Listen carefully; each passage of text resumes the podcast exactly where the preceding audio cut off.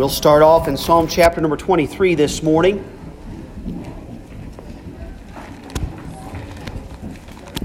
So thankful for those who work with our children here, so thankful for the work that they do.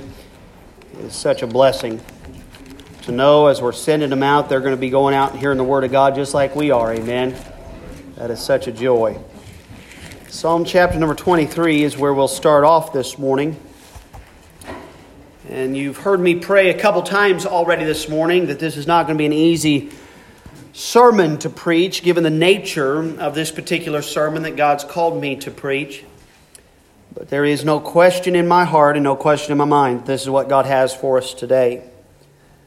You'll remember uh, back a couple weeks ago, we concluded a three part sermon series entitled The Right Place at the Right Time. What we are trying to highlight is the need for God's people to abide in Christ, especially at this late hour as we await the return of our Savior. What's needed more than anything else among God's people is for God's people to maintain a personal, vibrant, thriving relationship with the Lord Jesus Christ. Anything short of that in this moment, I believe, will result in us being caught up in this great falling away that we see happening all over our world. We share with you that there is great power that comes from abiding in Christ, the power that you and I desperately need the power that you and I oftentimes find missing in our lives power over sin, power over darkness, power to speak the truth, power to preach the gospel. These are all things that come directly from abiding in Christ. God does not intend for you to be the source of power, He intends to be the source of power in your life. God designed it this way very intentionally because God wanted all glory, all honor, and all praise to be lifted up to Him. He doesn't want us to look around at each other as superheroes. No, that's not His intention. His intention is for us to honor and praise His holy name. And so the power must come from Him, and therefore you and I must abide in Him to receive that power. We also spent some time looking at the passageway to our position in Christ. How is it that you and I even have the opportunity to abide in Christ? And we concluded that it is by the work of the Lord Jesus Christ, the gospel, uh, that we preach, that you and I have any opportunity at all to be brought into the presence of God. We know that whenever Jesus breathed his last words out, he said, It is finished on the cross of Calvary. And the moment that he spoke those words, you'll remember that the veil in the temple was rent from top to bottom, signifying to the whole world that the access into the presence of God has now been made possible to all of us who place our faith and trust in the Lord Jesus Christ. He said, I am the way, the truth, and the life. No man cometh unto the Father but by me. He alone is the passageway into his presence. Finally, two weeks ago, we looked at the peace of our position in Christ. We pick up there in Psalm chapter 23. Look at it with me this morning. The Lord is my shepherd, I shall not want. He maketh me to lie down in green pastures. He leadeth me beside the still waters. He restoreth my soul. He leadeth me in the paths of righteousness for his name's sake. Yea, though I walk through the valley of the shadow of death, I will fear no evil, for thou art with me. Thy rod and thy staff, they comfort me. Thou preparest a table before me in the presence of mine enemies. Thou anointest my head with oil, my cup runneth over. Surely goodness and mercy shall follow me all the days of my life, and I will dwell in the house of the Lord forever.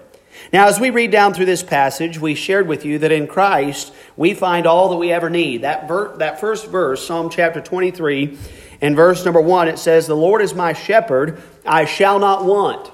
We literally could say, The Lord is my shepherd, and I need nothing else. That's the idea of the verse. The idea is I have, I have nothing else I need, nothing else I long for, nothing else I want, because the Lord Jesus is my shepherd, and I can testify to that this morning. If you have Jesus as your shepherd, you don't need anything else.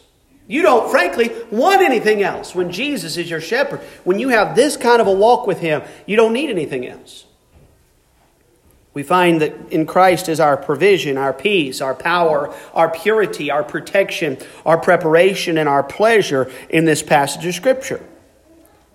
But as I was reading through, and I know many of you are reading through with me, we're trying to read through our Bibles together this year from cover to cover in one year's time. And if you all were caught up on your Bible reading this week, you would have come across a very interesting few chapters regarding the man who authored this psalm, Psalm chapter 23. Now we understand that King David, he authored this psalm under inspiration of the Holy Spirit. So it was God breathing into him these words to pen. We understand that based on what God's word says, but it's interesting to me to consider that, that David here was not yet king. He was going through some very trying times. Some of you might remember that King Saul was actually pursuing hard after David with the intentions of, of slaying him. Saul was jealous of David. Saul knew that God's hand was upon David's life, and he could see that David was going to go on to accomplish great things, far greater than he ever would accomplish. And that rage and that jealousy overtook Saul, and ultimately it led him to pursue after David, ultimately to kill him, so that he didn't have to worry about David anymore.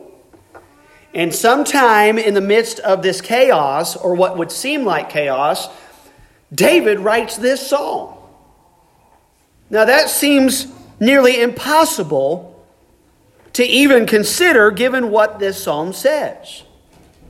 He maketh me to lie down in green pastures, He leadeth me beside the still waters. How could someone in the midst of that kind of situation ever say those words? I'll tell you how they could, as long as the Lord is their shepherd. That's how he was able to say those words. But I want you to understand that David was not a perfect man. David had problems. David had some really big problems. And this morning, I'd like to highlight some of those issues that David had in a sermon called The Wrong Place at the Wrong Time. If you would, turn with me to Psalm chapter number 51 this morning. Remember what we've just read here in Psalm 23. I, I read that intentionally to begin with because I want to show you the contrast between Psalm chapter 23 and Psalm chapter 51. As we read Psalm chapter 51, we'll find same author, but a totally different place spiritually than he was back in Psalm 23. In Psalm 23, he says, The Lord is my shepherd, I shall not want. He maketh me to lie down in green pastures. He leadeth me beside the still waters. He restoreth my soul. I mean, we're talking about a guy who is close to God. But now look with me at Psalm chapter number 51. And we'll read down through the first 12 verses or so here together. It says, Have mercy upon me, O God, according to thy loving kindnesses. According unto the multitude of thy tender mercies, blot out my transgressions. Wash me thoroughly from mine iniquity and cleanse me from my sin. For I acknowledge my transgressions, and my sin is ever before me. Against thee, the only, have I sinned and done this evil in thy sight, that thou mightest be justified when thou speakest, and be clear when thou judgest. Behold, I was shapen in iniquity, and in sin did my mother conceive me. Behold, thou desirest truth in the inward parts, and in the hidden part thou shalt make me to know wisdom. Purge me with hyssop, and I shall be clean. Wash me, and I shall be whiter than snow. Make me to hear joy and gladness, that the bones which thou hast broken may rejoice. Hide thy face from my sins, and blot out all mine iniquities. Create in me a clean heart, O God, and renew the right spirit within me.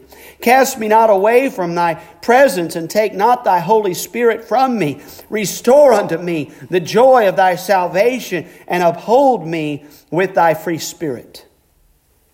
Heavenly Father, would you help us now as we open up your word together? God, would you empower me, and give me just the right words to say, and just the right spirit in which to say them. And Father, I pray that today, you would do a deep and abiding work in the hearts and lives of everyone present.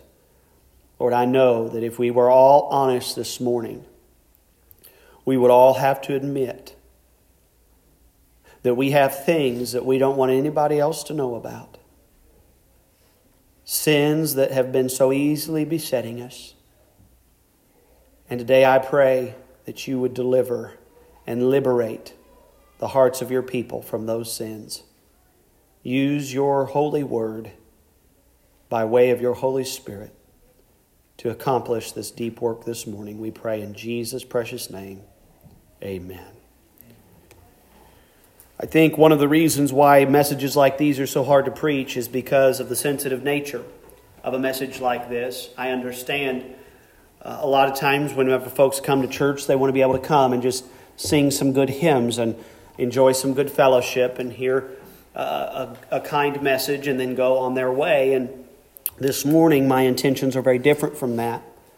As God has laid this sermon on my heart, my intentions are that those that have come into this room would be willing and have the courage to allow the Holy Spirit of God to search deeply into the very heart and mind to find what it is that, that you've been hiding what it is that you just hoped would never be brought to light. Things that, that you don't even that you don't even voice to your spouse, the things that that you don't even intend for anyone to ever know about. I mean, no one should ever find out. Well, if I could just go ahead and put your heart at ease about something somebody already knows. You see, God already knows. And you may have thought you were hiding it. You may have thought nobody knew about it. You may have thought you've been able to get away with it. But the reality is, God knows. He's already fully aware of it. And He has laid out for us in His Word principles and truths by which He can draw us back from it, give us victory over it. And best of all, Best of all, forgive us and cleanse us of all unrighteousness. And so today, my hope is not only to point out those secret things, but my hope is to present to you the Word of God in such a way that you understand that you don't have to abide in that. Yes, you ought to confront it. Yes, you ought to confess it. Yes, you ought to feel the weight of it and be convicted over it. But today, I believe by the power of the Lord Jesus Christ, you can be gloriously cleansed from that thing you thought you would never get rid of. I'm so thankful for the power of Jesus to cleanse even the most grotesque and dark of sins. I believe that the power of the blood of Jesus is mighty enough this morning to cleanse us from every ounce of unrighteousness we have ever committed, are committing, or ever will commit. But we have to follow His direction. And so, as we look at God's Word this morning, I want to ask this question to start off. What exactly took place in David's life that led him from the Lord is my shepherd, I shall not want? To I acknowledge my transgression and my sin is ever before me. What happened? Is there a historical account that we can turn to to figure out what took this man from being so close to God to being so far away? And the answer is yes. Turn with me in your Bible to 2 Samuel chapter number 11. 2 Samuel chapter number 11, preaching a message entitled The Wrong Place at the Wrong Time. There's a reason why I'm preaching in the tone that I am this morning. You'll find out when we get to 2 Samuel chapter number 12. You'll find out why this tone is being taken. I have learned that whenever someone is caught up in besetting sin, when someone is, is held down captive under the weight of darkness that has held them for a long time, you don't just sugarcoat them out of that. You, you, understand? I guess what I'm trying to say, if I could put it into an illustration, if my children are not getting the nutrients that they need to grow to be strong men, I'm not going to go give them a popsicle. I'm not going to go give them a lollipop or a sucker.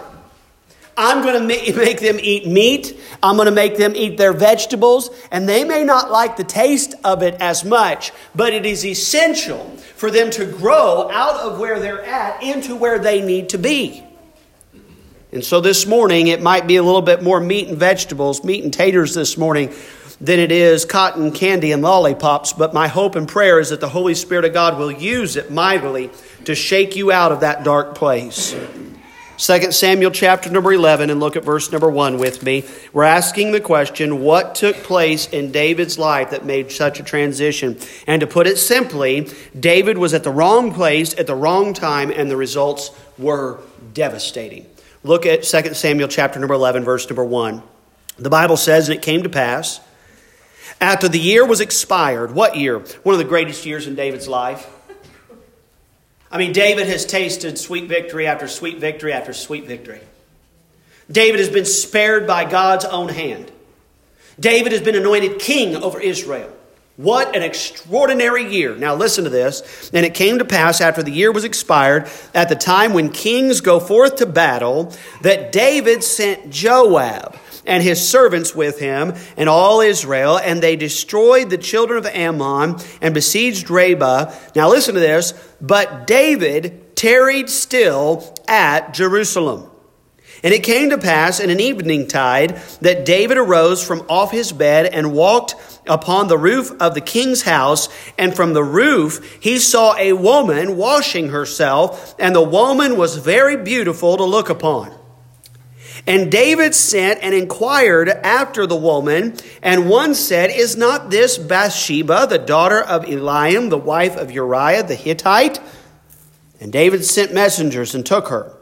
And she came in unto him, and he lay with her, and she was purified from her uncleanness, and she returned unto her house. And the woman conceived and sent and told David, and said, I am with child.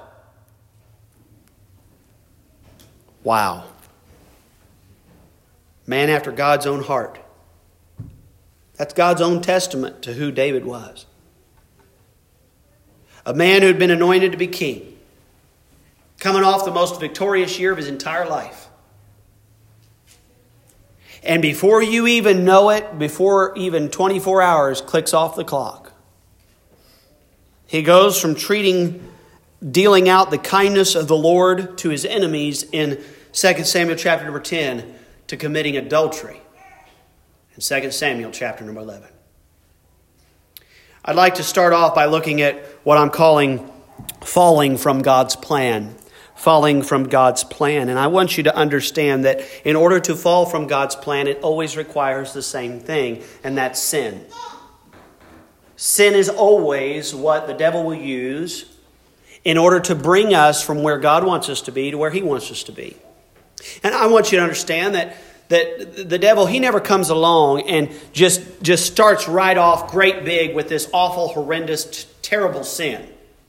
No it's far more subtle than that you understand. It, doesn't just all happen at, at once. There's little sin that leads up to what we consider bigger sin. Of course we understand in god's perspective it's all sin. But there is a, a luring away from what it is that god wants any of you that do any fishing, you understand what this is like. Okay? You don't just take a great big hook and throw it into the water and expect a fish to bite. I mean, if that's the way you're fishing, that might explain a lot as to why you're not having any success.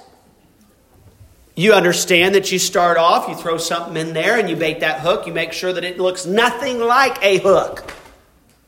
You throw it in the water and you try to move it just right to where the fish are like, whoa, hey, I think I want to eat that. And they start nibbling on it, nibbling on it. And finally, they take it hook, line, and sinker. And you see the devil works the same way. And so, what I'd like to do in this idea of falling from God's plan is I want to take these sins that, that David has committed. And the first thing that we've learned in this passage is that sin always takes you further than you want to go. Sin always takes you further than you want to go. Say, preacher, what was the first sin that David committed? Was it adultery, then murder? No, it wasn't that abrupt. It wasn't that blunt. say, well, then what was the first sin that David committed? Well, I'll tell you, the first sin that David committed was assuming that he had the right to take a break. That was the first sin he committed. The first sin he committed was actually the sin of selfishness. Now, we read verse number one, and you may not see that there, but I want you to notice in verse number one, uh, about the second phrase, it says, At the time when kings go forth to battle. What is David? He's a king. What should David be doing? going out to battle. It is the time in which kings go out to battle. But what does David do? He sends someone in his place, a guy by the name of Joab, and the Bible tells us at the end of verse 1 that David tarried still at Jerusalem. The first sin that David committed here was a sin of selfishness. He said, No, I'm not going to go out with my people. I'm not going to go and perform my duty. I am not going to do what God has called me to do. I need a break. I deserve some time for rest. And so, David, in this moment, the first sin he commits is the sin of assuming that he had the right to take a break and to find rest. And ultimately, it was a moment of selfishness in David's life. This is where this all began. Let me ask you a question. If King David had been out on the battlefield with his men fighting for God's cause, would he have committed the sin with Bathsheba this day? He would not have. So this is where it all begins. Then we go on to sin number two. The second sin that David commits is that David then went to a place. Now listen to this.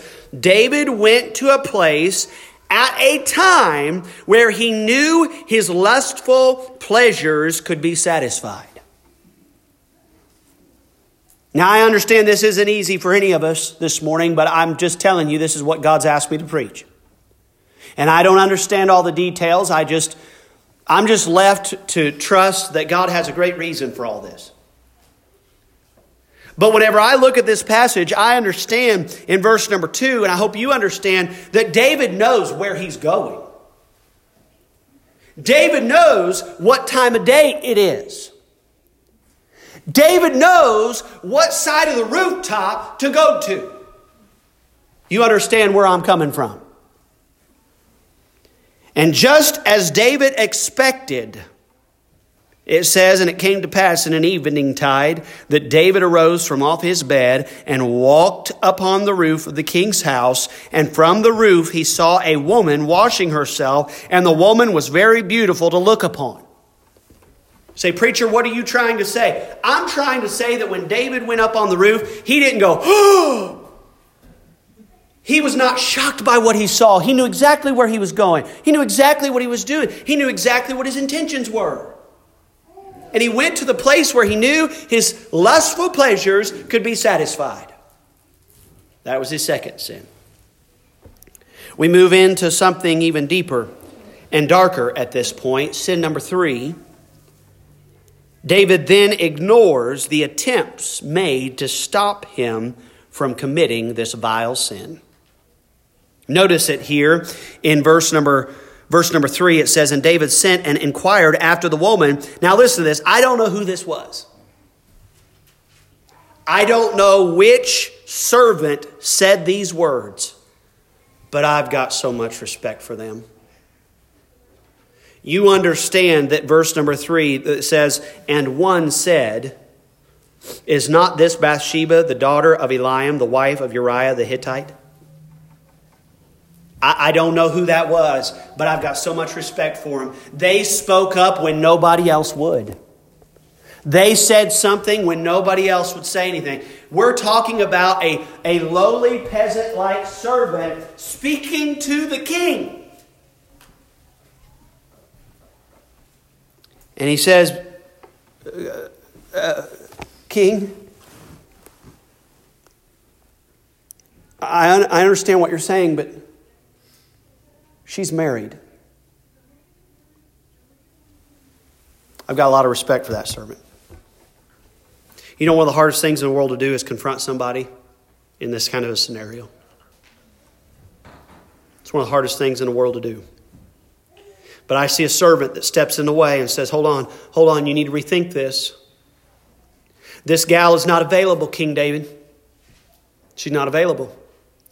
But of course, we know the story in verse 4 King David goes ahead and sends a messenger anyway to take her.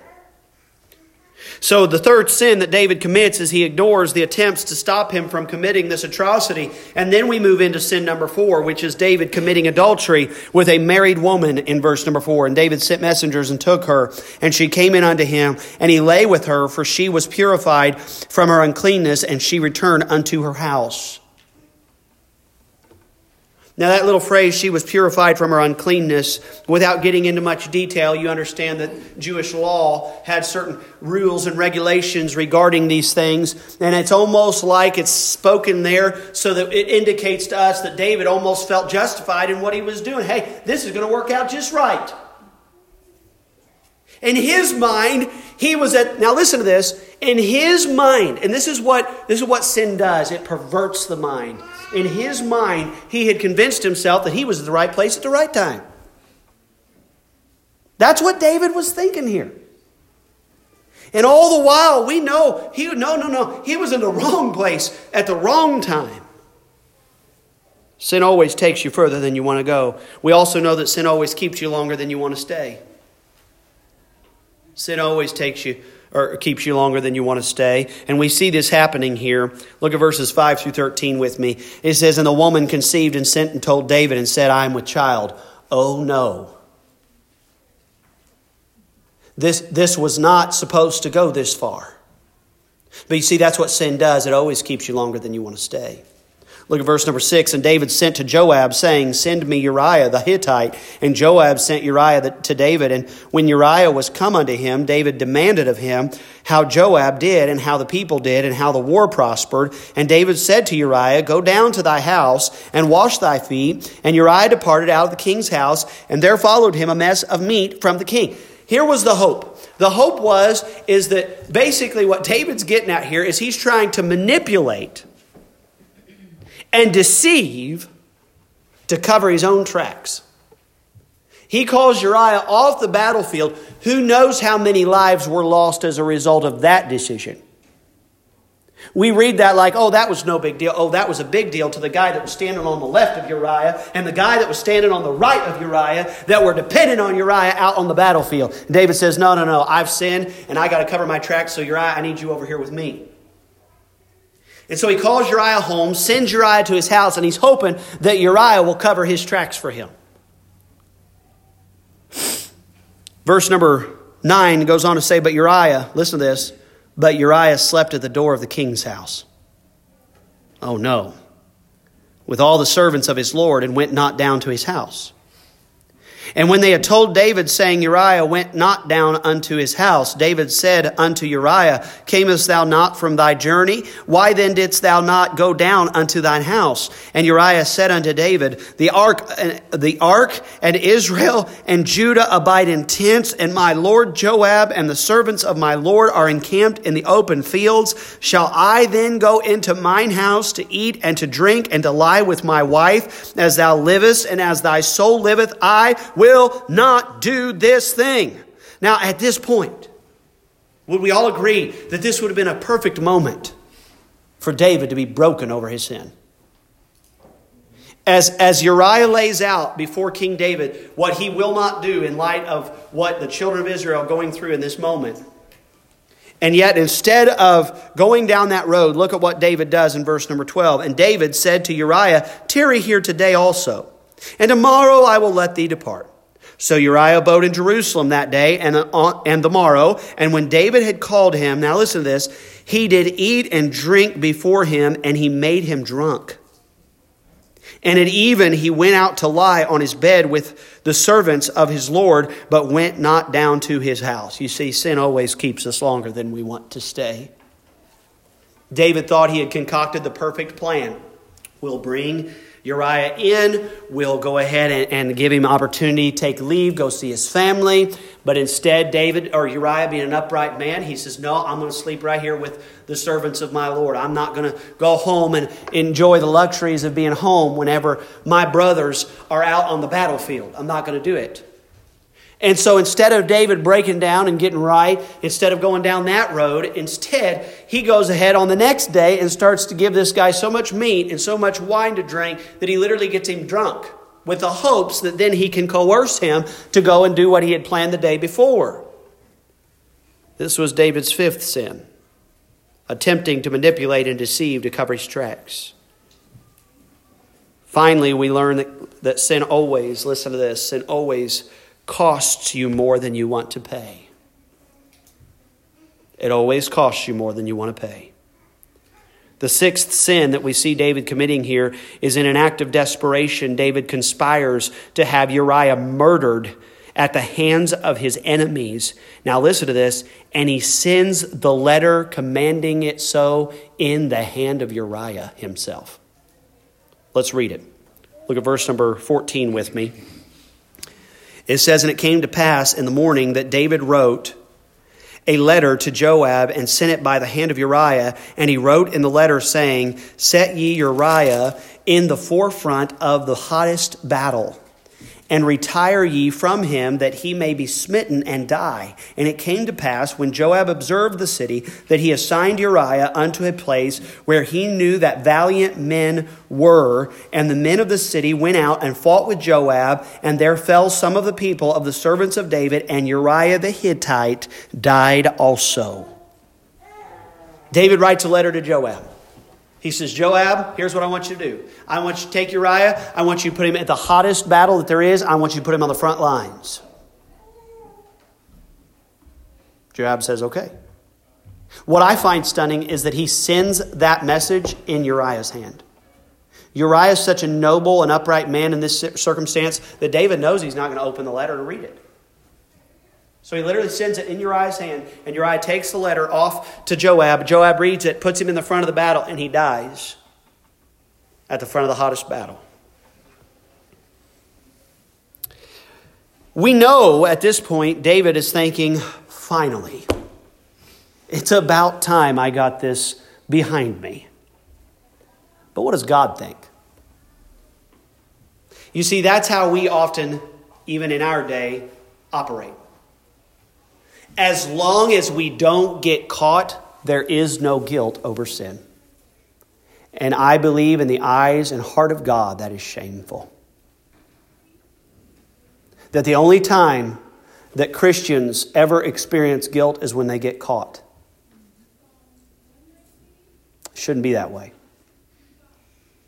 David at this point is thinking, man, I finally gotten away with it. Everything's done. I know Bathsheba, she's having a terrible time with with, uh, with going through this and her husband's died and all that. Uh, she'll get over that. I'm just glad it's over for me.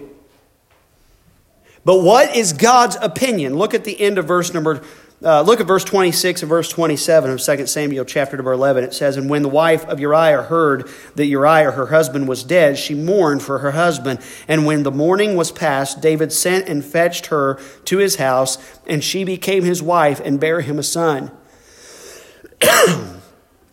but the thing that David had done displeased the Lord. Now, as we've looked at this, what we've concluded is that sin always takes you further than you want to go. It always keeps you longer than you want to stay, and it always costs you longer than you want to pay. You've probably heard some preachers say those words before, and we see that played out right here in this passage of Scripture. That is how he fell from God's plan for his life. Now we ask ourselves the question how then did he go from this position to Psalm 51? We know how he went from Psalm 23 to here, because it tells us right here in 2 Samuel chapter number 11. But how does he go from here to Psalm chapter 51? It's what I'm calling finding God's perspective finding God's perspective. Look at 2 Samuel chapter number 12 and verse 1. It says, And the Lord sent Nathan unto David, and he came unto him and said unto him, There were two men in one city, the one rich and the other poor. Now, before we go in too deep to the case that Nathan makes against David here, I want you to understand something happens before the case is ever made. God calls a, a man of God. His name is Nathan. And Nathan hears the call of God and accepts the call of God, but I want you to remember who he's going to. Nathan is asked by God to take a message to the king of Israel. A king who is apparently desperately backslidden. By the way, I can assure you that David, at the end of 2 Samuel chapter 10, never dreamed that by the end of 2 Samuel chapter number 11, he would be a murderer and an adulterer. But you see, that's how sin works. That's how sin always works. We find out, by the way, in 2 Chronicles that it really all began with pride. That's where it all began with David. He started thinking too highly of himself. Next thing you know, adultery is committed, murder is committed. But here in this passage, there's a man by the name of Nathan. God calls him out, says, Hey, I've got a message for the king. God tells him what the message is. Now, I can assure you, when Nathan heard that message, it was probably a bit unsettling. Because at this point, nobody knows about what David did except for a couple messengers that were in the room that he sent to get her. Bathsheba knows, David knows. A couple other messengers, that's about it. Joab probably assumes something strange is happening. But you got Nathan called of God, and he hearkens to that call. Praise God, he did. And when Nathan goes to David, he doesn't go to David and say, Hey, I know it's been a rough time. I understand what you did, David, but you, you, just got to know it was wrong. That is not the tone that Nathan takes with David here. Listen to what he says in verse number one, starting about halfway through. This is Nathan speaking. He says, There were two men in one city, the one rich and the other poor. The rich man had exceeding many flocks and herds, but the poor man had nothing save one little ewe lamb, which he had bought and nourished up, and it grew up together with him and with his children. It did eat of his own meat and drank of his own cup and lay in his bosom and was unto him as a daughter. Some of you know what he's talking about. I know we've got some dear animal lovers in this room today. And you know exactly what he's taking, what he's talking about. There is a goat that one of our church members has. Its name is Seth. I found out, hey, I'm excited about Seth the goat. That was the first animal here at this church ever named after me. That was a big deal for me. But I found out this week there's going to be another, there's going to be a dog that's going to be named after me. That's right. Amos Moses is what they say they're going to call him. I was excited about that. No, there was a goat named Seth. I wish that they were here today to hear this part of the sermon because it, I, I knew they'd enjoy this. But, but Seth was not exactly the strongest goat when he was born. He's kind of a weakling of a goat.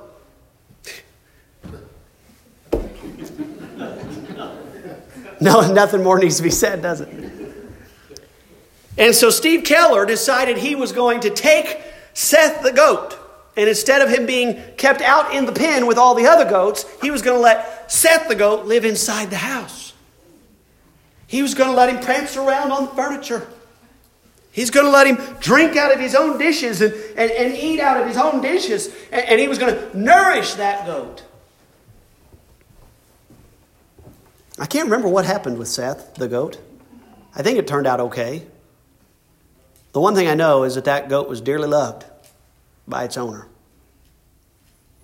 And so, whenever this description is given, there are some of you here in this room, you understand exactly what's being said. Verse 4 And there came a traveler unto the rich man, and he spared to take of his own flock and of his own herd to dress for the wayfaring man that was come unto him, but took the poor man's lamb and dressed it for the man that was come to him. And David's anger was greatly kindled against the man, and he said to Nathan, As the Lord liveth, the man that hath done this thing shall surely die, and he shall restore the lamb fourfold because he did this thing and because he had no pity. And Nathan said to David, Thou art the man.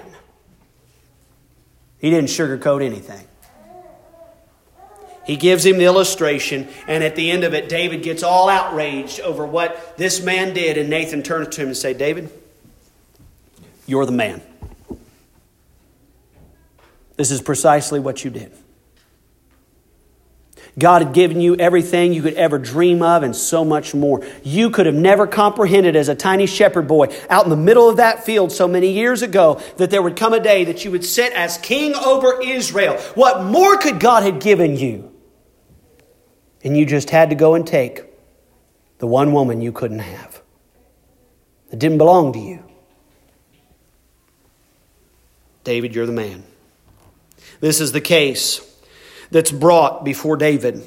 David, outraged by it, begins to level out his own decision on how this should be handled, and then we see the courage that Nathan has to say, You're the man. I could, I could be wrong about Nathan. Nathan could have just been a very spirit filled man, not had any nerves at all. I mean, he could have just been ready to roll. But I know if I were Nathan, my knees would have been shaken. When I got to this point. Because you understand at the point where Nathan looks at David and says, You're the man, at that very moment, David could have had him beheaded. David could have taken his head off his shoulders right now. And Nathan goes ahead and says it anyway. And you know, it's days like today that I appreciate that so much. Days where I understand and I know before I ever step to the pulpit that God's asked me to preach something very difficult to preach. And it is such a blessing to know that God can help us through times like these to say what needs to be said, even when it's uncomfortable. Finally, we see the cost. Look at verse number verse number 5. I'm sorry, verse number 6. It says, And he shall restore the lamb. This is David speaking. He shall restore the lamb fourfold because he did this thing. And because, now listen to this, and because he had no pity.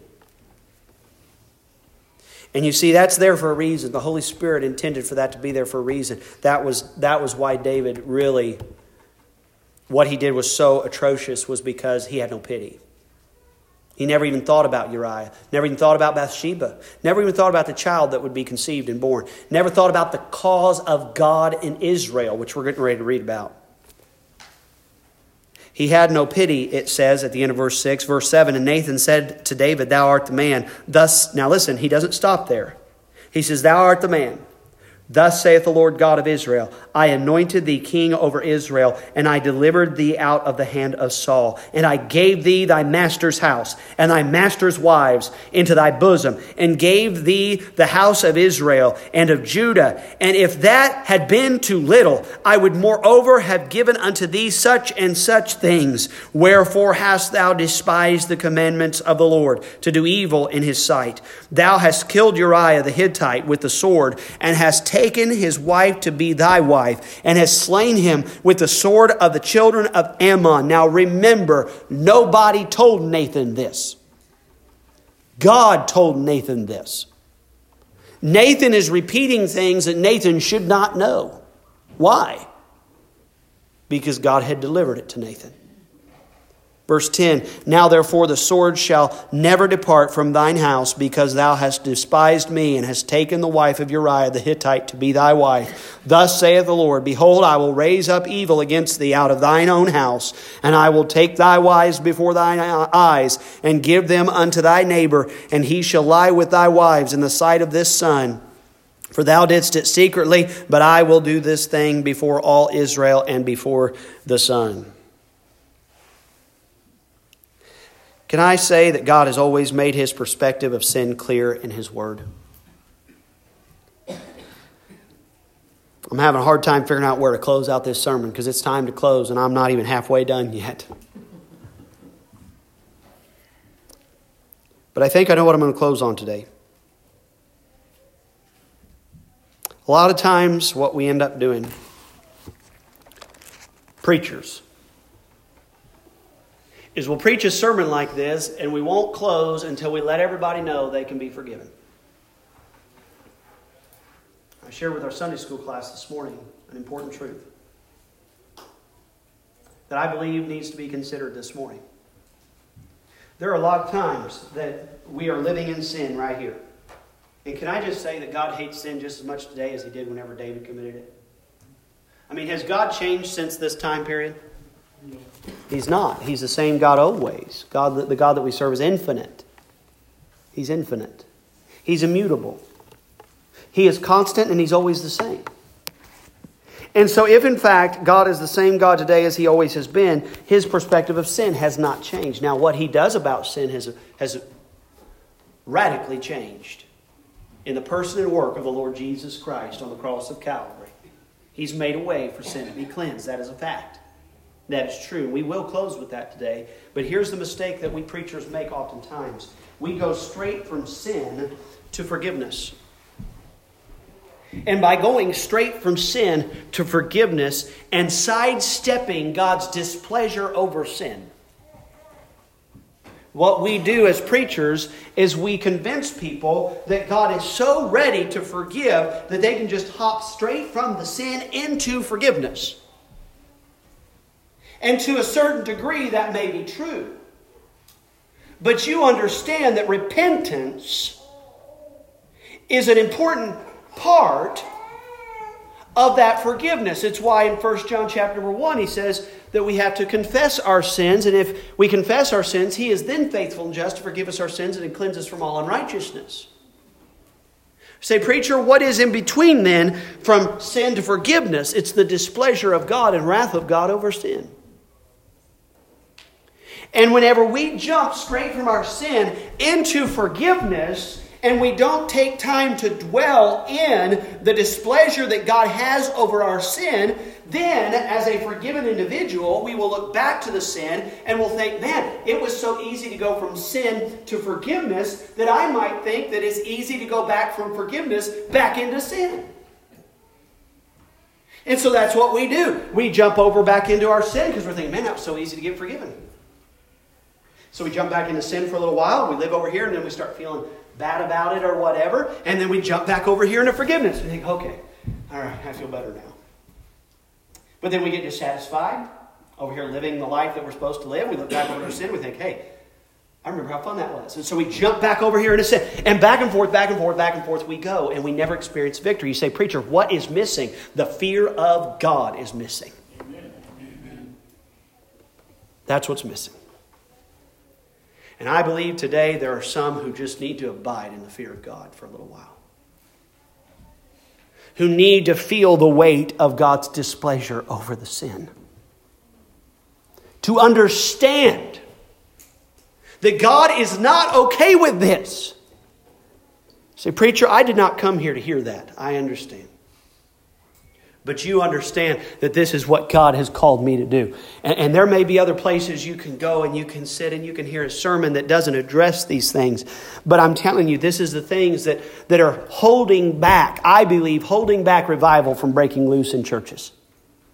I believe these are the kinds of things that are holding back Christians from being vibrant and thriving for the cause of Christ. I believe these are the things that are holding people back from accomplishing their God given purpose and because we have no preachers across our land who will call it what it is, and that is sin before a thrice holy God, we have people just feeling like they can just keep living in it.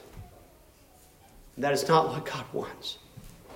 He wants to forgive you of it, He wants to cleanse you from it, He wants to give you victory over it, He wants to pull you out of it. And can I say, he doesn't want you going back into it. Amen. That's something only God can do. It's at this point that I believe Psalm 51 is penned. David says in verses 13 through 15 of that chapter we were just reading, he says, I have sinned against the Lord. He does not try to cover his tracks. He does not try to, to sugarcoat what he's done. He states plainly, I have sinned against the Lord. We need more people that are willing to do that. More people. Now, listen, David could have said a lot of things in verse 13. He could have said, I told Joab I was willing to go to the battle, and he said he could handle it. Could have blamed Joab. He could have said, I was just trying to go up and, and enjoy some fresh air, and she was being immodest. Could have blamed Bathsheba. He could have said, Hey, I talked to Bathsheba, and she acted like Uriah was not meeting her needs. He could have blamed Uriah, but he didn't. He said, I have sinned against the Lord. Say, preacher, what's the first step? What's the first step in getting out of these dark, dark places? You see, we've all, in certain ways, in certain shapes and forms, we've all been there. Held down by besetting sin, overcome by wickedness that no one should ever know about. Say, preacher, what's the first step out of it? I have sinned against the Lord. It's taking personal responsibility for your own immorality before God. And in fear, in worship, in dread, in awe, falling into the presence of God, admitting your fault before Him, and asking Him for His cleansing. For the child of God that does not know or that knows Christ as their Savior, there are some here today that need to come to this altar. You say, Preacher, if I come to the altar at this point, everybody's to no, nobody's to know. And you say, Preacher, if I come forward, people are to think, what are they going to think? I, my hope and my prayer is that there isn't anybody in here thinking about somebody else next to them. I'm hoping that everybody is looking internally right now this morning. There are some children of God who need to come to this altar, just like David here. And Psalm 51 does, and we'll look at it next week. Need to come to this altar and bow before God's presence and say, God, I have sinned. There may be some that want to stand and admit before the body this morning. You don't have to. But there may be some that, that need to say, hey, as a member of Trinity Baptist Church, I have sinned. And we don't have to go into all the gory details, but I'm telling you, these are the things that God wants to do to bring about lasting change in an individual's life, in a family's life, in the life of the church. And it all begins with taking personal responsibility over our sin and saying, I have sinned against the Lord. We'll look next week at some other thoughts as to what takes place afterwards, but I believe that's where we're to end today there are some that need to just come and say, I have sinned against the Lord. And I'm sorry. And we'll pick up from there next week and we'll see what happens in David's life. And the good news is, when we get to the end, we actually don't end at Psalm 23 and we don't end at Psalm chapter 51. You know where we end up at? We actually end in Psalm chapter 32, where David says, Blessed is the man whose sins are forgiven whose iniquity is covered. You see, there will be a deeper love than you've ever known for your Savior when you taste of the sweet forgiveness that He offers in spite of the sin you've committed. There are some here today that don't know Christ as their Savior, that have never truly trusted Him. And I'm telling you today, He has the power to cleanse you from all unrighteousness. It's the very reason why He came and shed His own blood on the cross of Calvary. He came to deliver you once and for all from your sin, and all He asks of you is that you might rest unreservedly in what He's done on your behalf. He died for you. He was buried and then he rose up from the grave. It's why you can sense his presence in this room today, is because he's alive. Amen. And the question is are you going to believe on him or not?